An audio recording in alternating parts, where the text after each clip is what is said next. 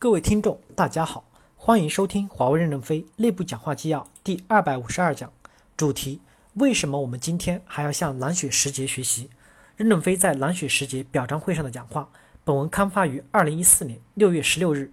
记者提问环节，记者问：我有两个问题想问您。第一，关于管理，华为到现在为止还在不断的向西方公司学习，因为西方公司确实在管理上建立了范本。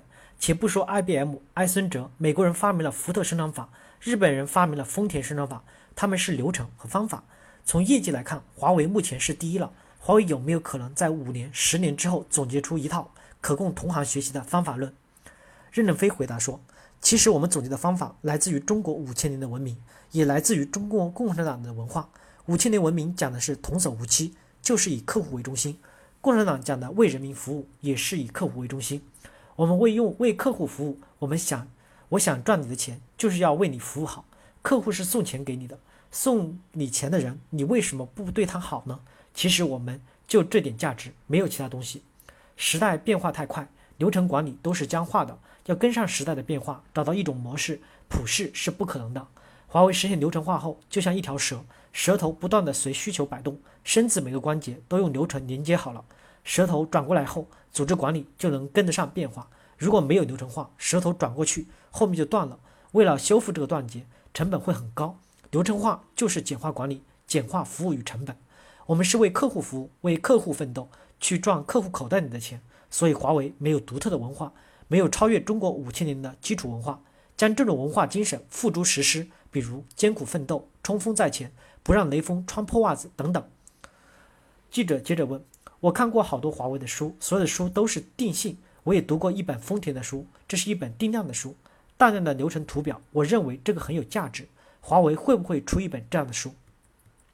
任正非回答说：“因为时代变化太快了，所以无法定量。刚定量完就被推翻了。定性的东西还有可能有相当长的影响力，定量的东西不会有影响力。中国文化和美国文化有很大的差别。美国、英国这些国家的孩子上课的时候讲的是大视野、大历史。”如何做领袖，到全世界去捞钱？中国文化是要好好的做工程师，是工程师的摇篮。为什么我们的创新文化不够？因为我们的定位不是做领袖，而是做工程师。工程师的方法就是模仿，在这个文化的基础上，照着书上去创业，不一定会成功。记者问：关于技术，您之前讲话说到，华为技术专利都是最追随性的技术，而大的技术革命都是原创性引发的。那华为怎么成为技术革命时代的弄潮儿呢？任正非回答说：“弄潮儿只是为了表示一个决心，我们不是科学公司，总体还是一个技术公司、工程公司。我们也要在这个时代里不甘落后，不是说真能够引领世界，而是说了一个大话。因此，能不能做时代的弄潮儿，如何做是另外一回事。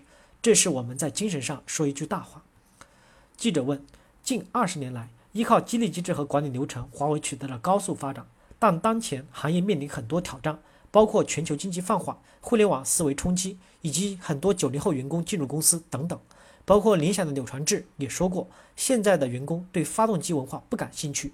请问华为如何对新员工保持激励，号召他们像您这样的六七十年后的员工一起奋斗？任正非回答说：“其实我们面临的现实，人才也在流失。哪个企业说要 IPO，我们的人也会往哪儿跑。”我们也抵挡不住互联网企业招我们的人，我们常常也是无奈。而我们做的是大平台，不可能激励少数人，需要激励的是十五万人。如果十五万人的待遇都提得很高，就要客户给很多钱，谁愿意给？我们为什么要长期坚持艰苦奋斗？我和你们在一起交流喝咖啡不用付钱，但若是我一个人坐在这里喝咖啡，是需要自己付费的，因为客户不可能出钱让你去打高尔夫，那他不如自己去打。所以客户出钱就是让你要艰苦点，好好的干。我们把价值观分开，没有你们想象中那么好的激励机制能留下人。第一类，华为最聪明、最优秀的人，认为自己的个体价值很高，可以投入到另外的领域。第二类，还有一种员工很聪明，能力也很强，认为外面的公司能够有更大的平台，他们发挥更大的作用，我们也挡不住流失。第三类，华为的早期留下的员工都是傻瓜，不傻怎么会留下来，慢慢爬到这么高的位置？因为相信我们，跟着傻乎乎走到现在。为什么我们是傻瓜也成功了？因为我们向西方学习，形成了一个大平台，大平台弥补了我们的笨拙。一两个人在前面做账，但后方有几百人、数千人在提供支持，让前面的傻瓜看起来就不傻了。我们现在的政策还是希望把优秀人才引进来，常常也是不知如何办才好。感谢大家的收听，敬请期待下一讲内容。